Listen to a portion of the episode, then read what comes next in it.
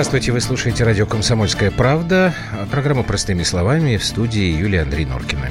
Здравствуй, Москва, здравствуй, Россия, здравствуй, мир. Так, давайте-ка я сейчас такой развернутый анонс сделаю, потому что у нас получается, что сегодня и завтра в основном как бы темы цепляющиеся друг за друга. Прямо сейчас начнем мы, естественно, с того, что происходило Шереметьево, потому что у нас сегодня в эфире много было интересных э, материалов, в том числе и профессиональные летчики пытались разобраться в том, что все-таки произошло. Да, и в «Комсомолке» появилась очень интересная статья, э, интервью, я бы даже сказала, uh-huh. воздушного аса Николая Пушенко. Да, но он летчик-испытатель, э, ну, естественно, он э, прекрасно разбирается во всей авиационной технике. Так что мы об этом немножко поговорим. А вот потом, после паузы, начнем и продолжим уже завтра. Тема, которая у нас э, каждый год под 9 мая появляется – у ну, собственно, мы из... сейчас продолжим то, о ну, чем да, говорили. то, о чем говорили ребята, вот у Ром Голованов, да, Максим Ройзман. Шевченко и господин Ройзман. Вот э, перед 9 мая у нас из вонючих и затхлых пещерок вылезают разные козлы и козлихи, которые начинают объяснять, что мы неправильно отмечаем 9 мая. И неправильно любим да, Родину. у них, у них да. даже есть такой специальный термин «победобесие». Вот сегодня мы как бы новость относительную разберем, а завтра уже поговорим о вещах, которые, к сожалению, стали тенденциями. Ну, давайте начинать. Простыми словами. Вот, и гость у нас тоже сразу на два этих дня, на эти два эфира. Историк Евгений Спицын, хорошо вам всем знакомый, и нам, Евгений Юрьевич, здравствуйте. Здравствуйте, добрый вечер. Ну, Здравствуйте, Евгений Юрьевич. Если буду сбиваться Мне так хочется сказать, ты... Женечка, привет. Да, да, Юль, привет, Андрей, привет. Давайте не будем, да, вот это. Да, фамильярничать. Так, ну, давайте, первые 30 а, минут а, в простых словах сегодня. Это история с трагедией в Шереметьево. У нас мы вчера уже, когда об этом говорили, периодически наши слушатели, да и мы сами, вот когда с Русланом Асташко э, разговаривали, э, сваливались на сравнение с Советским Союзом, естественно. Mm-hmm. Что у нас были самолеты более надежные, у нас была подготовка пилотов совершенно на другом уровне, ну и так далее, и так далее. Насколько, вот на твой взгляд, как человек, который э, хорошо знает именно историю советского периода, правильно, вот, что мы все время сравниваем это? Я думаю, да, что эти сравнения абсолютно уместны. А, вы знаете, вот просто такой вот как бы, ну, обывательский взгляд, если бы а, нечто подобное случилось с советским самолетом в воздухе или даже при посадке, то на взлетной полосе, во-первых, уже стояли бы пожарная машина раз, уже стояли бы команды спасателей два, но самое главное, уже бы сама взлетная полоса была бы залита пеной. Ну вот вчера мы про это говорили, вот Руслан Асташко да, объяснял нам, уже... что это как бы не всегда сейчас делается, ну, я думаю, потому что, что Руслан не в курсе, не хватало а вот сегодня информации. как раз объясняли в эфире «Комсомольской а давайте правды» мы послушаем. О, том, что... Давай. Так, можно Очень нам а, второй синхрон, вот где Николай Пушенко, летчик... А, нет еще пока, жалко. Ну, давайте подождем тогда, вернемся к этому моменту. Юлька, тогда ты продолжи. Да, я э, э, возвращаюсь к этой замечательной статье, потому что все очень четко, безэмоционально рассказано. Значит, насколько я понимаю, вся проблема в том, что мы, э, как это мы умеем делать, и посыпать голову пеплом и говорить, что мы э, всю жизнь жили неправильно, и советские времена были отвратительные, и там была одна глупость, рабство и прочее, прочее, да. но, тем не менее, Значит, вот АС э, говорит о том, летчик-испытатель говорит о том, что мы сейчас все э, очень рьяно переключились на электронику. Мы mm. доверили электронике э, полностью своей жизни, в том числе и самолеты. Но единственное, кто э, э, сделал подстраховочную историю, это американцы на Боингах. Что имеется в виду?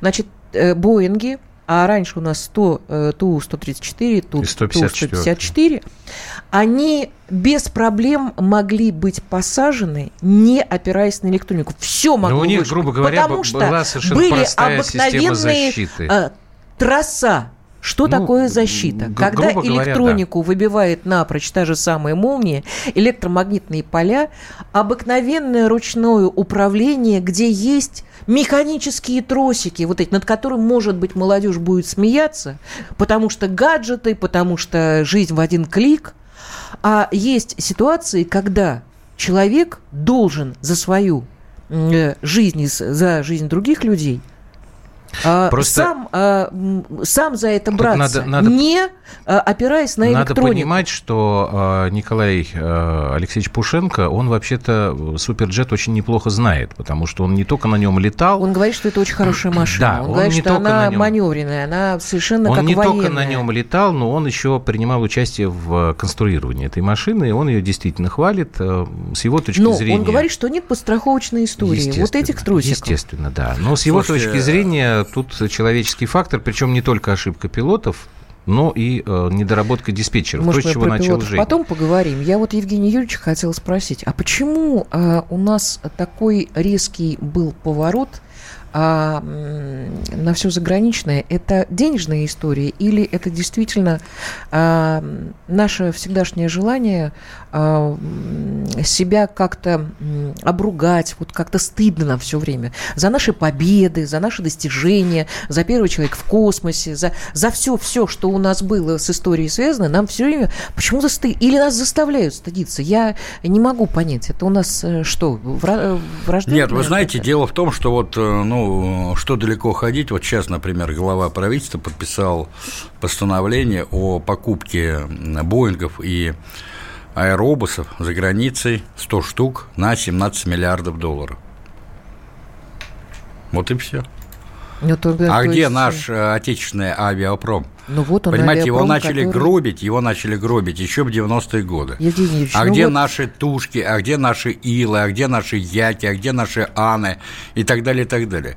Ведь Советский Союз был, пожалуй, одной из немногих держав, который не просто имел свой авиапром, а который мог делать в системе авиапрома любые самолеты любых классов, от дальнемагистральных до э, региональных, понимаете? И куда это все делось? Вот да цикл, цикл производства на 100% был отечественный. Абсолютно отечественный. Более того, эти конструкторские, кон, э, конструкторские бюро, будь то Ильюшинский, будь то Антоновский, Туполевский и так далее, они ведь производили собственные самолеты от задумки, что называется, до выпуска готовой продукции. Потом проходили неоднократные испытания, причем эти испытания проходили на конкурентной основе. А, были а, государственные комиссии соответствующие, куда входили все заинтересованные ведомства от военных до сугубо гражданских. И вот там а, действительно на, как у нас любят говорить, в капитализме же конкуренция. Вот там действительно была настоящая конкуренция. Какой самолет по разным показателям, в том числе по металлоемкости, по э, горючим, э, значит, э, составляющим, то есть сколько он вырабатывает топлива, по дальности полета, по эффективности, по безопасности и так далее выигрывал, что называется, этот конкурс. И поэтому у нас была целая линейка этих самолетов. Где это сейчас? Этого ничего нету. Но вы имейте в виду, что вот тот же суперджет, что собой представляет этот суперджет? Ведь там 20% это наше производство. Uh-huh. То есть, по сути дела, корпус. Вся остальная начинка. Комплектующие. Но комплектующие электро... насколько я да, знаю. в том числе французские, но вообще европейские, понимаете? Можно ли назвать этот самолет отечественным? Я думаю, что нет, конечно. Потом, что это за самолет? 100 мест и, значит, средний магистральный самолет. А наша страна, она сколько протяженностью? Нам жизненно необходимы именно дальние магистральные самолеты, такие как Ил-86, Ил-96. А где это все? Я сам летал на этих самолетах. Это прекрасные лайнеры с ну, огромным запасом живуч, живучести и э, с иными другими прекрасными характеристиками. А почему их нету? Почему их не производят? Евгений а мне кажется, что у вас есть ответ на этот вопрос. Да, ну, у нас у всех ну, троих правда есть. же есть. И у каждого Где это все? Он один и тот же. Ну да, в одном месте, да. Нет, ну все это... Вот сейчас, кстати, Новожилов умер, да? Понятно. Дважды герой соцтруда лауреат Ленинской и нескольких государственных премий. Это преемник э, самого да. Сергея Владимировича Илюшина. Человек, который стоял, кстати, у истоков он создания. Умер буквально вот на днях, по-моему. Ну вот он да? буквально, да, на днях умер. Я знал этого человека, встречался с ним и в 90-е, и в 2000-е годы. Человек абсолютно открытый, без какой-то фанаберии. 28 апреля. Да, вот без, без какого-то пафоса, был настолько прост. Я вот всегда поэтому и говорил о том, что гениальные люди, они в общении а, настолько естественны, настолько просты, настолько, настолько как бы проникнуты вот э, э, желанием э, поделиться э, простом о великом, понимаете? Ну вот, к сожалению, таких вот а титанов... что он говорил о нынешнем авиапроме?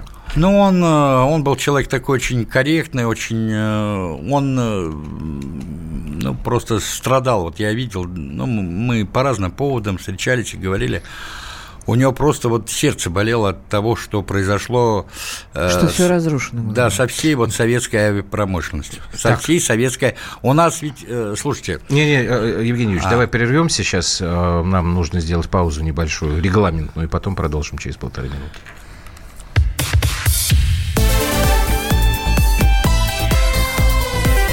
Простыми словами. Бутылка «Шато Марго» 1787 года. 225 тысяч долларов.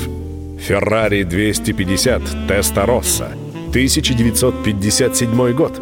12 миллионов долларов. Картина Ван Гога «Портрет доктора Гаше» 1890 год. 80 миллионов долларов. Есть вещи, которые со временем становятся ценнее. Но информацию лучше получать оперативно. Слушайте темы дня по будням на радио «Комсомольская правда».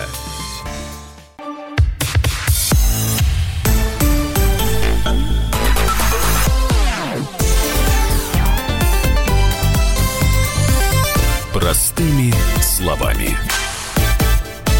Евгений Спицын сегодня в студии «Комсомолки» в программе «Простыми словами». Я думаю, что нам нет смысла сейчас обсуждать э, очень долго э, тему, что с нашими самолетами где они. Там же, где вся страна. Та страна которую абсолютно разрушили, разломали все, что можно было разломать, потому что удобнее было просто покупать готовые, особенно если там за откатик, это вообще все это прекрасно. Андрей, Зачем нужно строить прощения. заводы, учить людей, это все такой геморрой. Да. Андрей, я прошу прощения, вот я просто вспоминаю наше Министерство авиационной промышленности, двух э, выдающихся министров авиационной промышленности и вообще гражданской авиации. Это Дементьев и это Бугаев. Дважды герой соцтруда и один и другой. Дементьев, кстати, был э, зам наркома авиационной промышленности еще в годы войны, человек, которому было всего 30 лет, который в годы войны строил вместе с Шахуриным знаменитые Илы, знаменитые Тушки, знаменитые Яки и так далее, и так далее.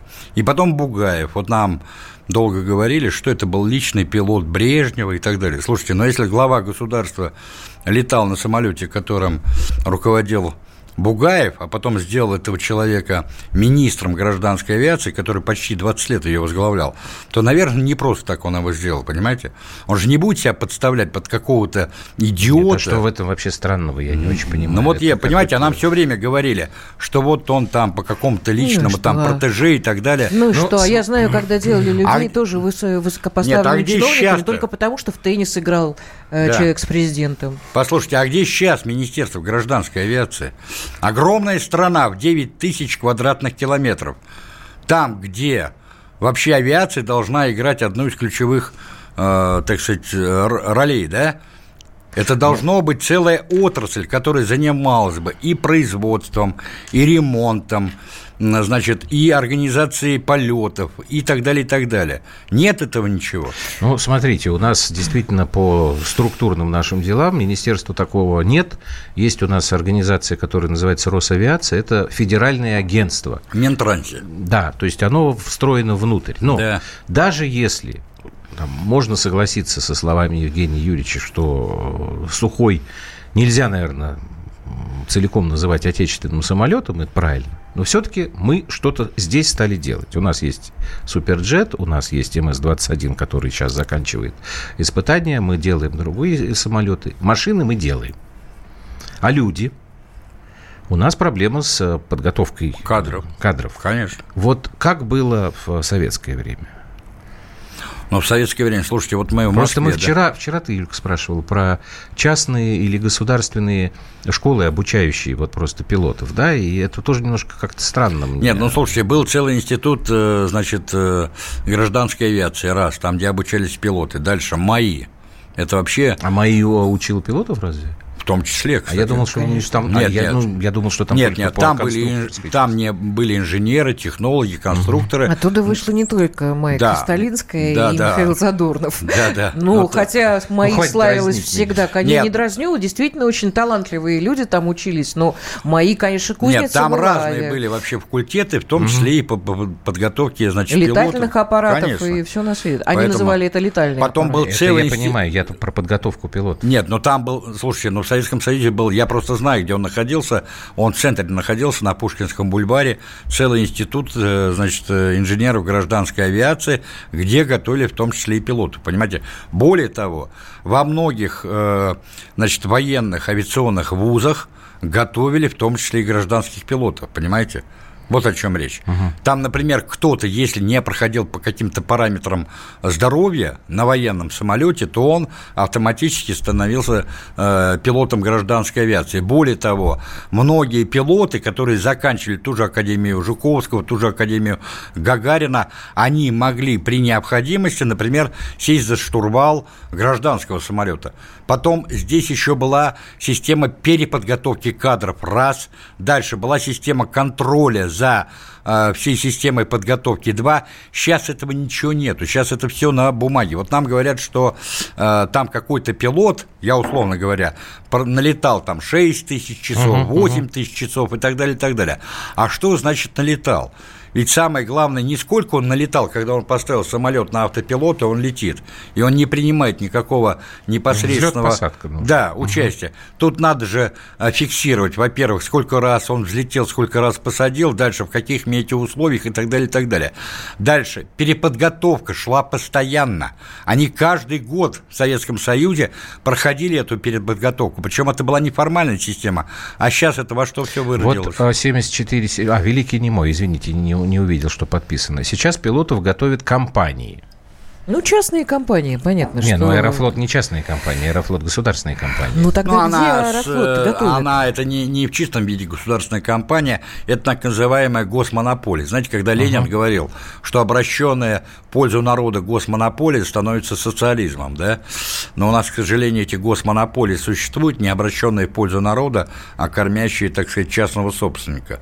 Вот когда это произойдет, тогда, может быть, та- Так, а мы наладим в чем, эту... в чем ущербность вот этой системы, когда сама компания, вроде это логично, готовит э, кадры для себя? А дело в том, что она эти кадры готовит только для того, ей надо это сделать быстро, Так. ей надо, и, и ее вообще не волнует проблемы качества, переподготовки и так Деньги. далее. Ну как, подождите, но А он, так. же, он же у нее будет э, самолетом управлять. Слушайте, они на авось, на русский авось Конечно. надеются. Ты думаешь? Кон- Я не Конечно. думаю, я убежден в этом. Дело в том, что для них в данном случае главным критерием успешности авиакомпании является прибыль. и Ну, это понятно. Это, Вспомни да, это зимнюю не- вишню. Конечно. Он уехал в Испанию, в Италию, Конечно. ему совершенно наплевать. Пока, пока Чего жареный- там с, э, Да, с пока пожарной ж- безопасностью? Пока Господи. жареный петух не клюнет, он тогда даст похватиться. У него есть какие-то эти системы переподготовки, проверки, контроля и так далее.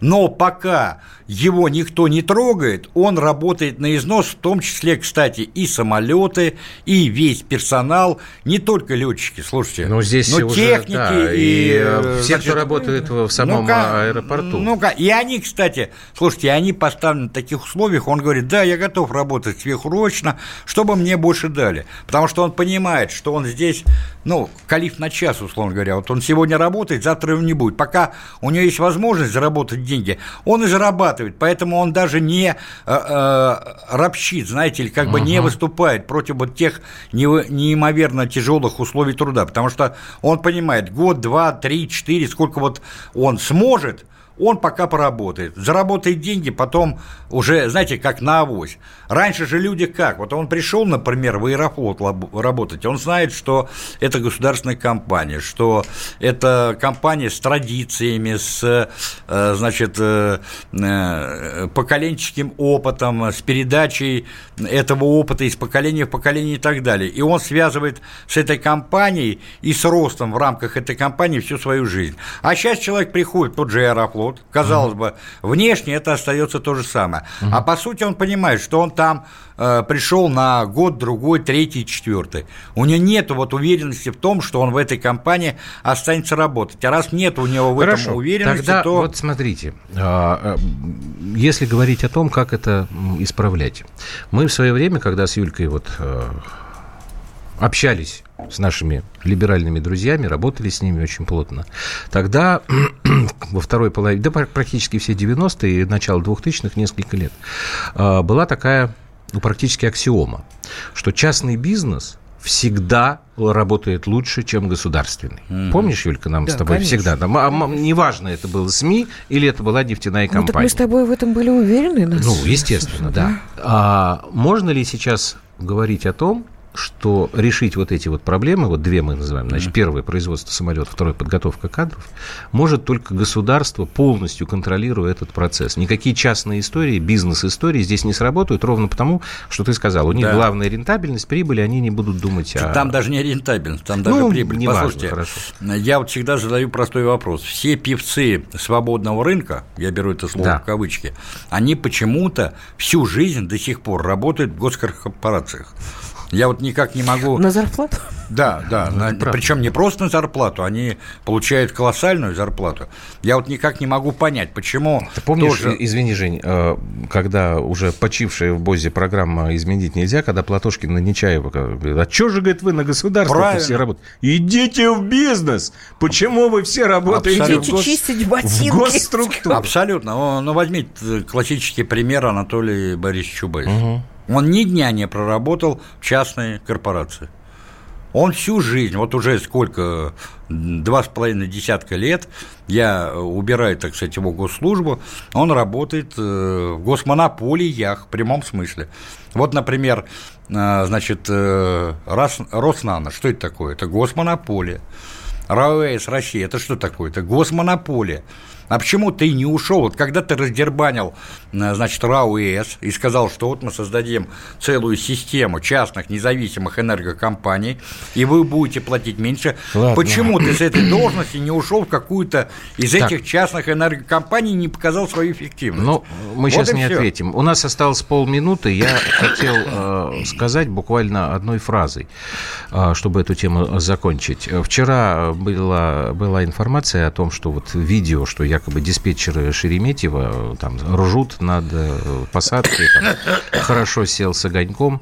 Вот, сегодня уже, вот я прочитал, э, посмотрите в интернете, есть уже и расследование отдельное, есть и заявление профсоюза диспетчеров, есть служба безопасности Шереметьева. В общем, это фейк оказался, который начала распространять какая-то свадебный стилист, ну и соответствующие люди. Простыми словами. Будьте всегда в курсе событий. Установите на свой смартфон приложение «Радио Комсомольская правда». Слушайте в любой точке мира. Актуальные новости, эксклюзивные интервью, профессиональные комментарии. Доступны версии для iOS и Android. «Радио Комсомольская правда». В вашем мобильном.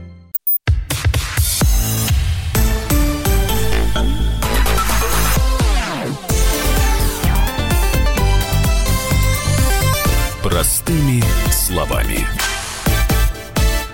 А, так вот, я продолжу, потому что это как раз хорошо а, будет служить переходом к нашей следующей теме.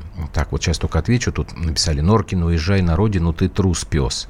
Уважаемый 2172, во-первых, слово «уезжай» э, пишется с буквой «З», а во-вторых, это вы трус, потому что вы даже не подписываетесь. Ну, ладно. Так вот, значит, по поводу вот этого... Кстати, третий а, вопрос, на какую родину? Да, это, ну, какой, какой у меня может быть родина? Ну, Израиль, такие, естественно. Чемодан, вокзал. Так вот, Значит, по поводу вот этих вот э, видеокадров, э, вы, возможно, если не видели, то хотя бы знаете об этом, что там снят со спины некий мужчина, который смотрит на монитор, снимает этот монитор на э, смартфон и веселится, что, мол, как с огоньком сел самолет. А, уже проведено внутреннее расследование в Шереметьево. Вот я сейчас э, могу процитировать, что было проведено оперативное служебное расследование. В данном инциденте сотрудники группы компании Международного аэропорта Шереметьево и авиакомпании Аэрофлота не фигурировали. Аэрофлот и Шереметьево, насколько я понимаю, сейчас инициируют собственное расследование. Там как это было доказано? Ну, очень просто, потому что специалисты сравнили э, картинку и поняли, что это не диспетчерская э, Шереметьево. Так вот, уже дальше пошло. Э, я теперь расскажу, откуда это появилось, а потом объясню, почему. Значит, первое видео, это было опубликовано в Инстаграме, я правильно сказал, свадебного стилиста, которую зовут Юлия Иванова. Через некоторое время она э, затерла этот пост, но, естественно, интернет э, все, все э, зафиксировал. Да. Значит, она потом, э, как вот э, журналисты поясняют, э, рассказала, что она получила эти видеокадры от человека, не имеющего отношения к авиации. Человек этот якобы в Петербурге находился. Ну и дальше стали раскручивать. В общем, короче говоря, кто это все вбрасывал в СМИ, в основном это шло по э, социальным сетям сетям. Э, аккаунты украинские, а, аккаунты, если про наших говорить, ну, это относительно наши, потому что господин э, Рустем Адагамов, знаменитый наш блогер, насколько я понимаю, до сих пор где-то там в Норвегии обитает, Андрей Мальгин в Италии, ну и так далее, и так далее. Вот. А из СМИ «Радио Свобода», «Голос Америки», э, «Немецкая волна». Я к чему все это говорю? Мы сегодня с Юрией, когда ехали на работу, мы э, думали вот о чем. Почему наши средства массовой информации так активно цепляются за какую-то совершенно поганую информацию, начинают ее раскручивать. А почему мы об этом стали говорить? Не из-за самолета, а из-за новости, про которую мы сегодня утром узнали. Да, Юлька, мы же сегодня утром с тобой это прочитали. Я думаю, что так уже надо нам переходить к этому. Да. Про госпожу Елену Чижову, писателя, эссеиста, насколько я понимаю, даже лауреата Букеровской а, премии. Красивая женщина, а, ничего не могу сказать. А, восторженная такая, огромные глаза. Что я успела про нее узнать? Значит, преподавала управление производством и английский язык, кандидат экономических наук, занималась в 90-х Бизнесом главный редактор международного журнала «Всемирное слово» Санкт-Петербург, прозаик, переводчик, эссеист, лауреат премии «Русский букер» 2009 года. Очень интересная информация по поводу ее семьи. Замужем за Валерием Возгриным, э, доктором исторических наук, профессором э, СПБГУ, Официальным представителем экстремистской организации Меджлиса крымского, э, крымско-татарского народа в Санкт-Петербурге. Вот это мне, конечно, Член датской Королевской странно. академии наук и искусств. Значит, это почему муж. нам... Да, это муж. Почему нам стало интересно э, госпожа Чижова Елена Семеновна? Э, она э, открыла Европе э, правду. Она написала да, в Нью-Цюрихер да, Она материал. сказала буквально, что э, мы сами, в общем, русские люди, советские люди, морили себя голодом в окруженной фашистами северной столице, потому что вождь народов, то бишь Сталин, ненавидел э, Ленинград. Ты только поясняешь, что ты практически цитируешь, поэтому немножко странно иногда это слушать. Вот, понимаете, это вот, вот об этом заявила госпожа Чижова Елена Семеновна. Mm. И, и, собственно, у нас, понимаешь, Жень, возник вопрос. Вот, вот она вот это вот написала Какого, твою мать, швейцарской вообще? Вот это вот Елена Семеновна? Нет. У нее ведь родители блокадники, послушай понимаешь, меня, вся, вся, послушай меня. Вот вся история. Меня совершенно не волнует то, что написала Елена э, Чижова в швейцарской газете. Но мы-то это не в швейцарской газете прочитали, мы-то это прочитали, ну, по-моему, ну, в топе Яндекса. Да. И стало понятно, что об этом все рассказывают. А когда об этом начинают все рассказывать, э, начинается скандал ну, и так понятно. далее. Она Гитлера и Сталина сравнивает. Ну, я думаю, это, вся это вот вся да, вот да, эта да. вот, Я вот думаю, история. что то, что она написала это в швейцарской газете, это была просто затравка. Это вообще было адресовано, кстати, не швейцарской газете, а именно э, интернету. Понимаете? Чтобы вот это потом стало достоянием интернета. Так это наверняка для сайта. Слушай, Конечно, Сейчас конечно, печатных, конечно. бумажных-то и нет газет. Понимаете, никому это какая-то швейцарская гаджетенка с ее мнением было вообще неинтересно. Я думаю, что это вообще был заказ. Человек, который говорит такие вещи, она либо просто дура, извините за выражение, либо человек все прекрасно знает, но сознательно вбрасывает эту информацию, чтобы опять накануне, и я вот это подчеркиваю, накануне Дня Победы опять, э, значит, э, э, ложку дегтя, что называется. Ничего себе ложка дегтя. Слушай, у нас под 9 мая просто потоки дерьма льются. а Потоки ложка дерьма. дегтя. Ну вот это вот и есть. Хорошо, Вот эти- тогда давай Одна вот твое ложечка. предп- предположение. Почему это происходит всегда под 9 мая? Может, Слушайте, она деньги отработала? зачем ну, это может быть, и в том делается? числе. Послушайте, дело в том, что вообще фальсификация истории э, Второй мировой и Великой Отечественной, она началась сразу после окончания этой войны. Я напомню просто, что еще в 1948 году, 48 вышла знаменитая брошюра под редакцией Вячеслава Михайловича Молотова. Она называлась «Фальсификаторы истории». Вот в этой брошюре были расставлены все точки над «и» и показано на фактах, кто, когда, зачем развязал Вторую мировую войну, Великую Отечественную войну и так далее, и так далее. Потом, к сожалению, все это было выброшено, что называется, из арсенала в том числе и пропагандистской работы советского агитпропа. Потому что мы уверовали, я имею в виду, когда я говорю «мы», не мы конкретно, Страна. а наши лидеры тогдашние, понимаете, тот же Хрущев, тот же Брежнев, тот же Суслов и так далее, что вот весь мир, да, знает, что Советский Союз одержал всемирную историческую победу и так далее, и так далее.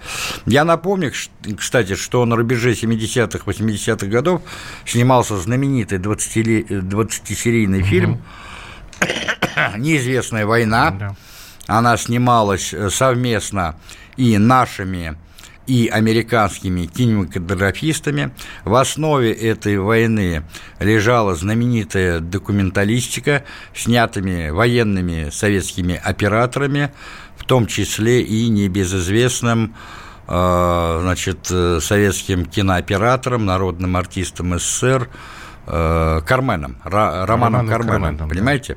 А Этот фильм, кстати, озвучивал э, Василий Луновой. Этот фильм имел колоссальное пропагандистское значение и в Соединенных Штатах Америки. Ну, Берт, э, Берт Ланкастер, Ну, он был ведущим, он э, Да, был ведущим, он был американской, Да, версии, он- да, он был ведущий. Лановой озвучивал, Озвучивал, на да. русском. Мне да. непонятно, почему э, Слушайте, но с долгие того годы вре- у нас не показывают этот фильм, Вот мне тоже, фильм. Вот мне эти тоже. серии совершенно потрясающие, где Да. документалистики очень много, очень много Да. Я могу только предположить. военных. Я могу только предположить. Возможно, это просто история с правами.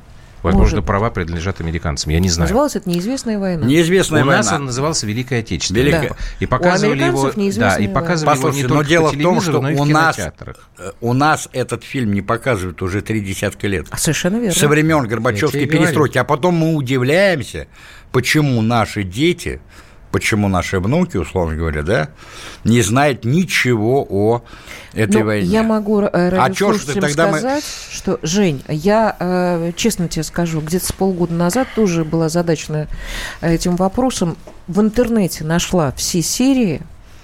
А, в а, интернете есть? В интернете есть. Они есть, Тогда есть, с правами, конечно. В значит, какая-то интернете другая история. Если бы есть. это было жесткое я думаю, что это ограничение по правам, идеологическая история. Нет, нет, и, конечно, это идеологическая история, это раз. Теперь дальше. То, что касается э, вот этой мадам Чижовой. по Можно я поводу- одну цитату приведу? Для Сталин, это я ее цитирую, вот э, то, что Дима Стешин, у него большой очень материал да, в комсомолке, да. в комсомолке, я И забыла у Димы сказать, есть простите. э, кус- кусочки из вот этого, собственно, эссе госпожи Чижовой.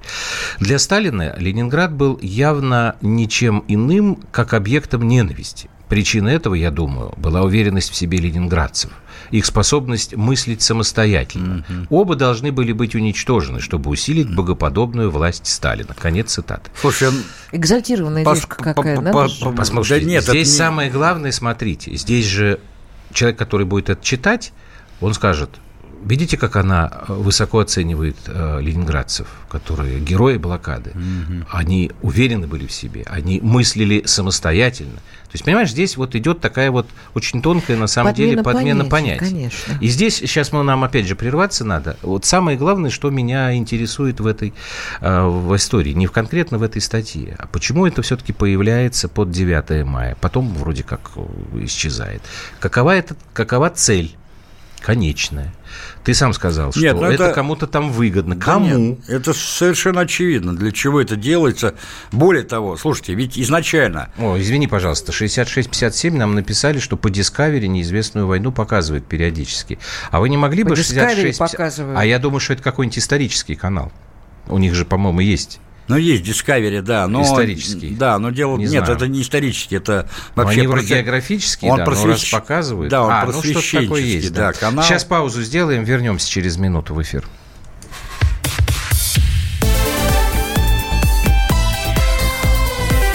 Простыми словами. Товарищ адвокат! Адвокат! Спокойно, спокойно. Народного адвоката Леонида Альшанского хватит на всех. Юридические консультации в прямом эфире. Слушайте и звоните по субботам с 16 часов по московскому времени.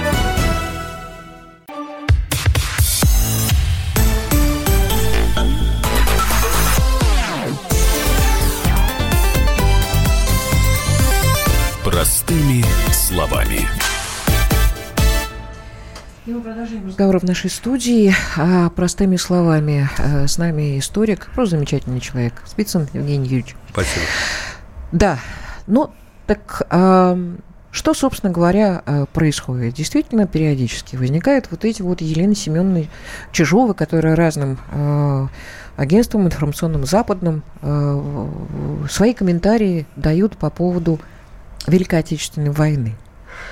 А очень много вообще появляется и высказываний действительно каждый год. И вот э, и Ройзман сейчас до нас э, говорил какие-то вещи, что э, вы не учите нас, значит, как относиться к этому празднику, вы не учите нас тому, как мы должны чтить наших героев, потому что вы не имеете права.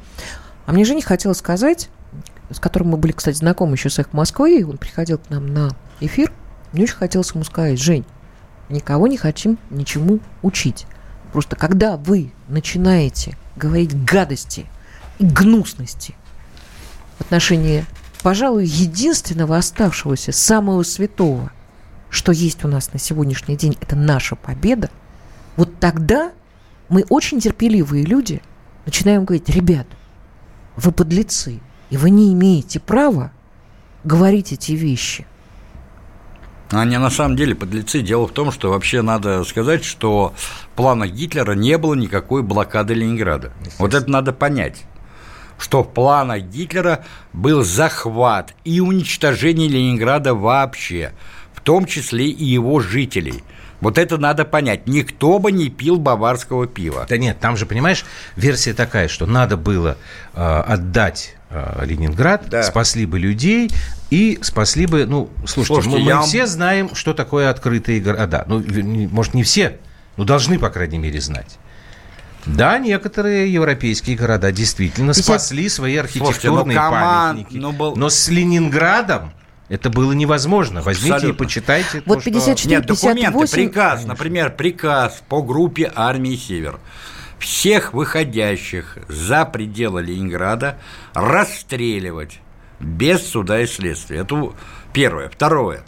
Когда вот эта мадам говорит о том, что Сталин обрек жителей Ленинграда на погибель и так далее, я напомню, что до прорыва блокады Ленинграда в январе 1943 года было предпринято несколько крупных масштабных операций по деблокации Ленинграда, в том числе Синявинская наступательная операция, в том числе Любавинская наступательная операция. Да, они закончились неудачей, частично неудачей. Да, мы понесли потери и не смогли решить эту проблему, но мы, в том числе и с помощью этих операций, решили целый ряд важных тактических задач, в том числе по строительству дороги жизни по Ладоге, по а, вывозу а, населения Ленинграда а, из а, блокадного города и так далее, и так далее. Кстати, я напомню, что ведь участие в блокаде принимали не только фашисты, но да. и финны. Слушай, там не только Больше финны. того. Бельгийцы, Да. голландцы, Ну вот Николай испанцы, Карлович сегодня, норвежцы. кстати, да. да. вот Николай Карлович, Кстати, кстати, еще- сегодня Сейчас, откомментировал, погоди, погоди. что Николай э, Карлович Сталин, да, Сталин с какого-то перепуга начал Хельсинки тогда э, бомбить, и в результате этого мы потеряли Конечно. союзника в лице финнов, Союзника? да, э, нажили себе таким образом врага. То есть Это финны, ложь. видимо, были нежными, хотела- пушистыми ребятами, которые очень Да, нас все любили. они были. Ты хотела 54-58 что-то процитировать, мы Да, тебе не а, дали.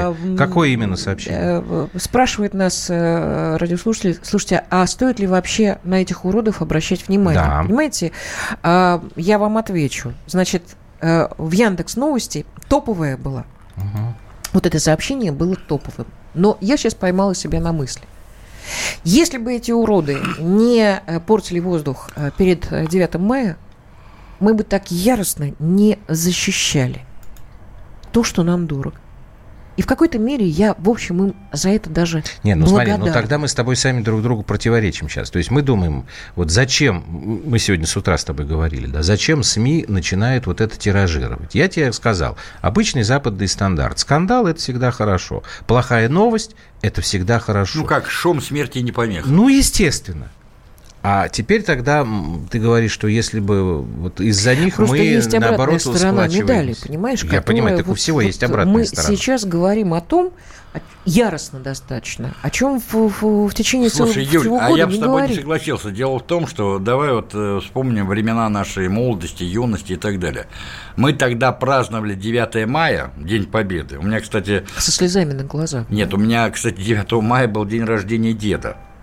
Он встретил свое 40-летие, он был с пятого года, э, в Моравской Острове, Чехословакии. Начинал он войну в августе 41-го под Вязьмой, и вот он всю войну прошел в составе сначала Калининского фронта, потом Воронежского, первого, а потом и четвертого Украинского фронтов. А, Нам вот эти вот как бы вбросы, они не нужны были в принципе. Жень, ну- Потому что для нас это был настолько естественно. Смотри, мы с тобой пра- практически же ровесники. Я могу Да. тебе сказать, что я э, никогда не видела подобных вбросов вообще. Мне было даже Вот. странно представить. А я тебе об этом и Поэтому, говорю. когда на дожди я увидела вопрос, нужно ли было сдавать Ленинград А я тебя фашистам, чтобы сохранить человеческие жизни, я, как человек старой формации, значит, я подскочила на стул. Правильно, а я тебе об этом и говорю. Помнишь, был в Советском уголовном кодексе, или вернее была, такая статья «Антисоветская агитация и, пропаганда». пропаганда. Вот за это сажали в тюрьму. Ну, она же Поэтому- потом признана Послушайте, была ужасной ошибкой. Послушайте, поэтому такой статьей. мерзости, поэтому такой мерзости советском общественном пространстве не было, в принципе, и не могло быть, потому что это была форменная антисоветская агитация и пропаганда. Абсолютно верно. А, А вот почему теперь- в Америке коммуни- э, коммунистическая пропаганда запрещена? А? Кто тебе сказал? Там даже компартия есть. Нет, еще. Что ты нет. говоришь? Ну как там этот... э, Нет. Что ты Человек говоришь? по имени Гэс Холл, я Гэс всегда Холл, так ржал, он давно- не несча- так так он умер, давно умер, партия-то у них Да. осталась. Смотрите, нам сейчас уже совсем скоро заканчивать, но мы будем продолжать эту тему завтра. Вот, э, во-первых, тут нам пишут, что внезапно Яндекс голландская контора. Это тебе, Юлька, отвечают, почему в топе Яндекса такая фигня. И, Ну, кстати, телефон открываю, там Яндекс. ну, это правда, да. поделать? Слушайте, Рисковая. вы, э, вот я когда смотрю система. Яндекс, например, украинский, у меня, конечно, волосы-то шевелятся, но на голове, и не только на голове. Ну да, компания такая советская, фу, господи, советская, российская, тоже с большой натяжкой. Вот, Юстас нам написал, все эти высказывания рассчитаны на западную публику. Я не думаю, что Только а, на они рассчитаны только на западную. Ну да. Но отчасти правильно. Потому что вот с чего мы начнем завтра? Существует стойкое такое понимание в мире, что вообще войну выиграли американцы, а не мы. Возможно, вот такие заявления, они действительно работают и на ту публику. Вот мы с этой темы начнем завтрашнюю программу а, простыми словами. Опять же будет Евгений Юрьевич вместе с нами, с Юлей. Сейчас нам надо будет на... уходить уже. И песню мы вам поставим под праздник. До завтра. До завтра. До свидания. Горит и кружится планета Над нашей родиною дым И значит нам нужна одна победа Одна на всех мы за ценой не постоим Одна на всех мы за ценой не постоим. Нас ждет огонь смертельный И все ж бессилен он. Сомнения прочь уходит в ночь. Отдельный Десятый наш десантный батальон.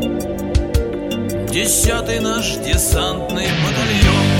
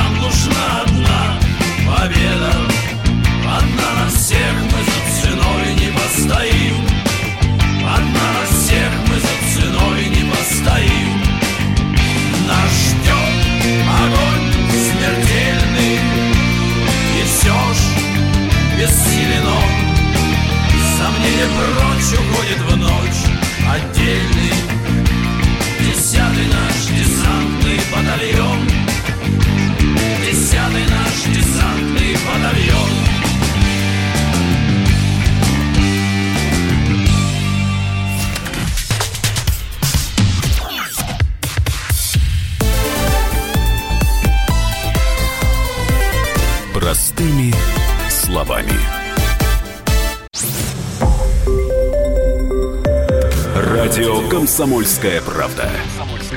Более сотни городов вещания и многомиллионная аудитория. Екатеринбург 92 и 3 FM. Кемерово 89 и 8 FM. Владивосток 90 и 4 FM. Москва 97 и 2 FM. Слушаем всей страной.